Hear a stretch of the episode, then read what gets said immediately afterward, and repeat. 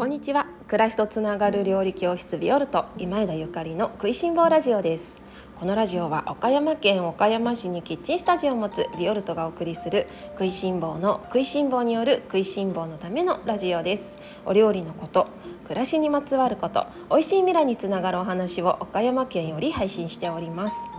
皆様おはようございます。料理家の今枝ゆかりです。本日は10月12日火曜日です。いかがお過ごしでしょうか？今日は料理における第6巻というテーマでおしゃべりをさせていただきます。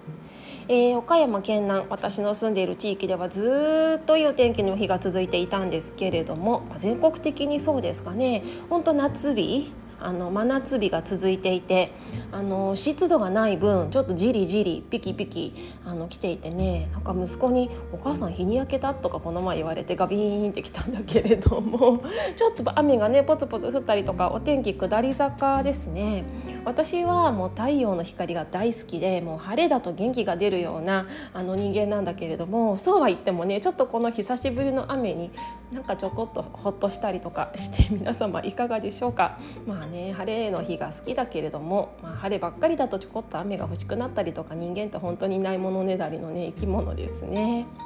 えっと、今月料理教室は、えー、幸せのタコスパーティーというテーマで料理教室を開催しております。今日もレッスン開催日です。ご参加の皆様楽しみにお待ちしております。オンラインの方は、えー、今月10月20日に発売しますのでオンライン受講ご希望の皆様は今しばらくお待ちいただけましたら幸いです、えー、タコスパーティーねあのレッスンで開催させていただいてまあパーティーっていうか料理教室でねワイワイイエイイエイっていうのはちょっと難しいんですけれどもあの陽気な気持ちになれるような 工夫をしながら皆様にタコスをご試食いただいております。あのタコスってねスパイスも入るし唐辛子みたいなものもあちょっと辛めですしねハーブもあの入るのでみんなにみんなのお口に合うかしらと思いながらちょっとあの心配も少しあの10%ぐらい心配しながら作っていたりするんですけれどもあのパクチー苦手なんだけどでもゆかりさんならゆかりさんが作ってくれるものなら食べれる気がするって言って参加してくださる方がすごく多くってなんなんて幸せなことなんだと思いました。あの私もねパクチーは好きだけどでもそんななんかパクチーサラダみたいに食べたいっていう人間ではないんですね本当にパクチーが好きな方ってもうもりもりパクチーだけ食べれるみたいな方すごく多いじゃない？私はもりもりは食べれないけれどもでもこの料理にはパクチーのせたら、えー、美味しさ倍増するよねっていうものにはあのもうそこはね何も考えずにも絶対的に入れるんですね。なので今回は皆様にパクチー嫌いな人とか聞かずに 聞かずにあのちょこっとだけ入れさせていただいています岡山はね実はパクチー交際の、え、産地でね、まあ、作ってる方がとても多いんですけれどもメキシコ料理ねあのもうパクチーありきのお料理ですね。あのその食ってず、ね、子どもたちを見てても思うんですけれども最初に食べた食べ物お料理の印象がすごく大きくね、あの印象に残るので初めて食べたキノコが美味しくなかったらキノコ嫌いになっちゃったりするし初めて食べたパクチーがあんまり好きじゃなかったらなんかそれ以来あんまり食べなくなっちゃったりするしまあその大人になったり成長したりするにつれて味覚やねあの心や気質も変わってくるので大人になったら食べられるようになりましたっていうものすごく私自身もすごく多いんですけれどもでもこうやって皆様にあの苦手だか苦手だけどゆかりさんの作ってくれるものだったら多分大丈夫って言って挑戦してしてもらえることが何より嬉しくって私も皆様に喜んでいただけるようにあの美味しいものを作ろうって気合を入れて台所に立っています。えー、ご参加の皆様楽しみにお待ちしておりますそれでは今日の本題に移ります、えー、今日はお料理における第6巻というテーマでおしゃべりをしたいなと思っておりますあの私ね常々料理をする時には五感が大事ですよなんていうお話をさせていただいております。え五感っていうのは味覚聴覚視覚触覚嗅覚ですね、えー、例えばそうね今月料理教室ではそのタコスのひき肉を炒めるのにもうただただシンプルに、えー、牛ひき肉を炒める工程があるんですけれどもその牛ひき肉をね炒める工程だけでもね五感をしっかり使ってあげるとめちゃくちゃ美味しくなるんですよ。ただ炒めるじゃダメなの。ただ炒めるだけじゃなくってしっかり五感で感じて美味しくなるようにするっていうことが何より大事なんですね。同じ食材、えー、同じ調味料を同じ、えー、お鍋調理道具でお料理をしたとしてもやっぱりその作る人の、うん、テクニックじゃないですね気持ちや、まあ、知識次第でねより美味しく仕上がるっていうことなんですね。例えばひき肉で言えば、まあ、お料理によってねもちろんあの絶対的ではないんだけれども、えー、今回ご紹介しているそのタコスのひき肉に至ってはね、えー、しっかりパチパチパチって油が焦げるぐらいまでひき肉をフライパンの中で炒めてあげるのが大事だなと思っております。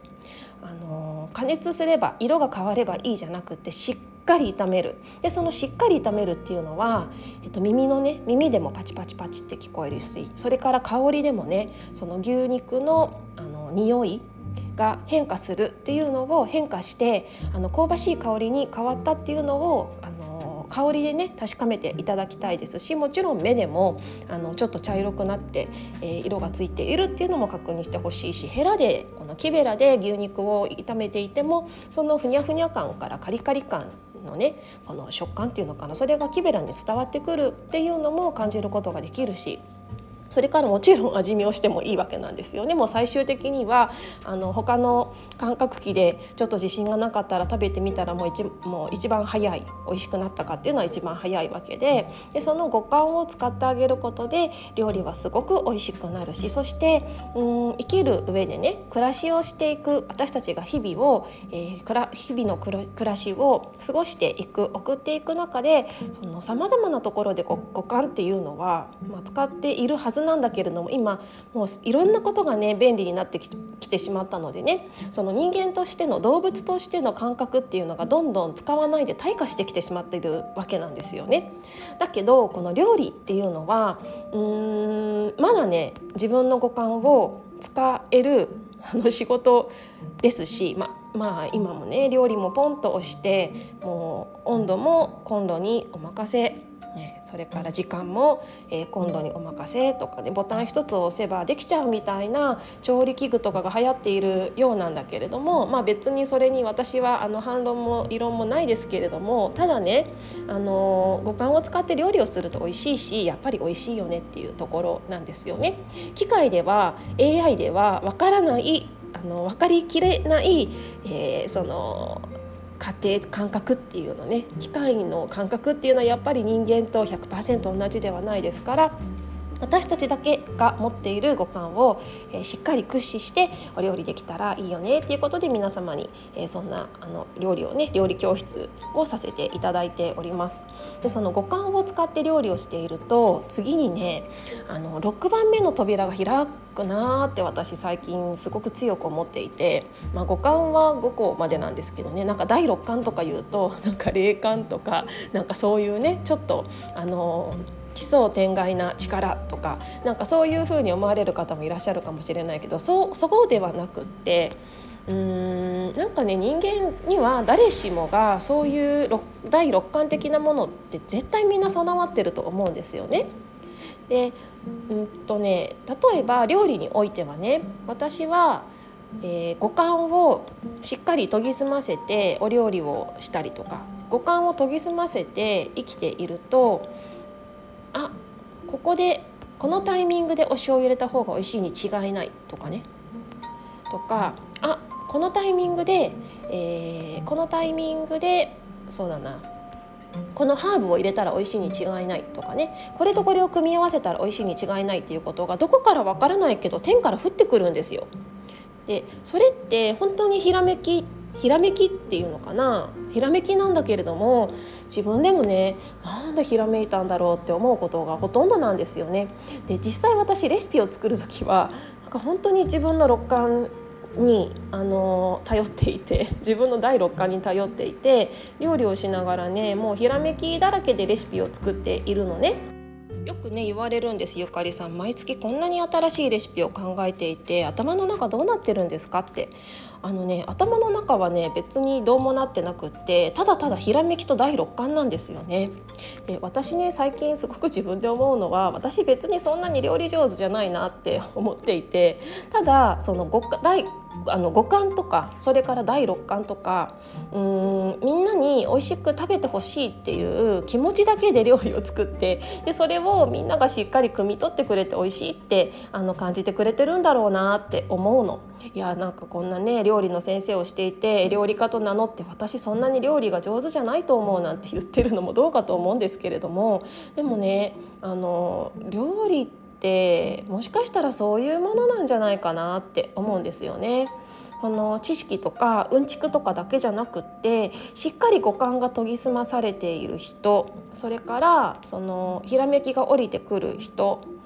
そしてあの生産者にね感謝をして、えー、食べてくれる人に感謝して台所に立てることに感謝してお料理ができる人はきっとねあの料理作る料理にそのなんていうのがいい気が乗ってね美味しくなるんだと思うの。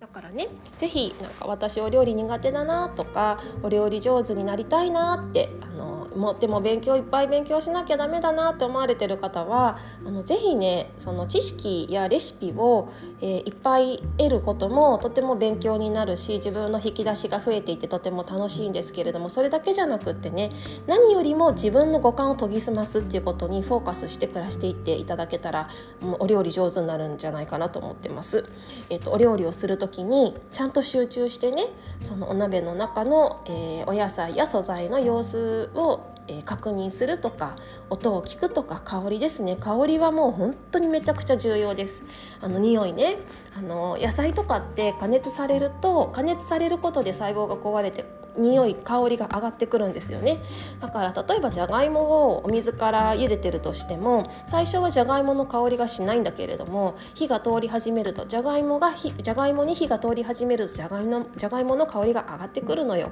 でこの瞬間をねしっかり見逃さずにあじゃがいもが火がじゃがいもに火が入り始めたなっていうのを確認してであとは目で確認したりあの触触ってみたりとかしてねあの火が通ったかなって確認する。それはその時間を測って何分だったら美味しく茹でられますよとかじゃなくってねあの自分の五感を一番に信じてえお料理をしてほしいなと思っております。ビオルトはそんな料理教室です。そう最近あの料理教室に参加したいんですっていうような問い合わせをいただくんですけれどもあのキッチンスタジオでのレッスンにご参加希望の方は、えー、料理教室のホームページの方に問い合わせをいただけましたらと思います。オンラインレッスンはご入会なしで、えー、どなたでもご受講いただけます。オンラインサロンもとっても楽しいのであのよかったらぜひご興味ある方入ってみてくださいさいね。最近どんどん仲間が増えていてとっても嬉しくそしてあの私もエネルギーいただいております。ありがとうございます。